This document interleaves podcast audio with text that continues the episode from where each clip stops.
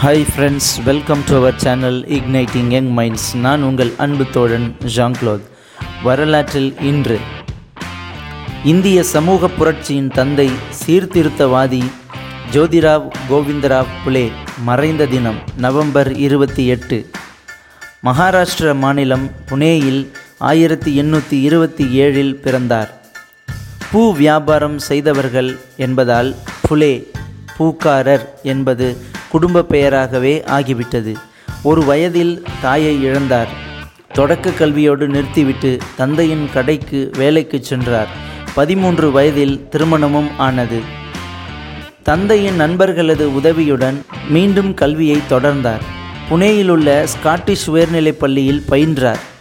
George Washington Chhatrapati சிவாஜியின் வாழ்க்கை வரலாறு கபீர் துக்காராம் தியானேஸ்வர் உள்ளிட்ட ஞானிகளின் கவிதைகள் மார்ட்டின் லூத்தர் புத்தர் பசவண்ணாவின் நூல்கள் என பலவிதமான புத்தகங்களையும் படித்தார்.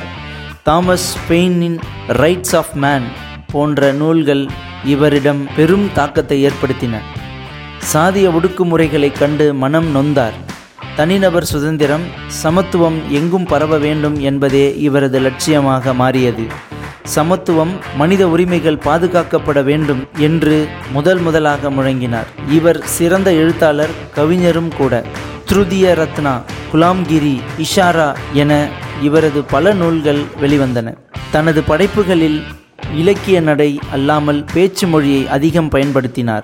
கல்விதான் அனைத்திற்கும் தீர்வு என்பதை உணர்ந்தார். கல்வியை பரப்பும் பணியை தன் வீட்டிலிருந்தே தொடங்கினார். தன் மனைவி சாவித்திரி பாய்க்கு கல்வி கற்பித்தார். ஆயிரத்தி எண்ணூற்றி ஐம்பத்தி ஒன்றில் மகளிருக்கான பள்ளியை தொடங்கி கணவன் மனைவி இருவரும் சேர்ந்து பள்ளியை நடத்தினர். இவரது முனைப்பால் அரசு பள்ளிகள் அதிகம் தொடங்கப்பட்டன. தாய்மொழி கல்வி பன்னிரண்டு வயது வரை ஆரம்ப கல்வி கட்டாயமாக்கப்பட வேண்டும். கல்வி அமைப்பு முழுவதும் அரசின் வசம் இருக்க வேண்டும். எண் எழுத்து கணக்கு பொது வரலாறு புவியியல் இலக்கணம் ஆகியவற்றில் தொடக்கநிலை அறிவை அனைவரும் பெற வேண்டும் என்று வலியுறுத்தினார். தீண்டாமை பாலின பாகுபாட்டை கடுமையாக எதிர்த்தார்.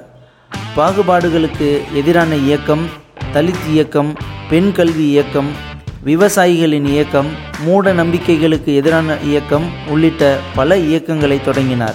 சத்திய சோதக் சமாஜ் என்ற அமைப்பை ஆயிரத்தி எண்ணூற்றி எழுபத்தி மூன்றில் தொடங்கினார்.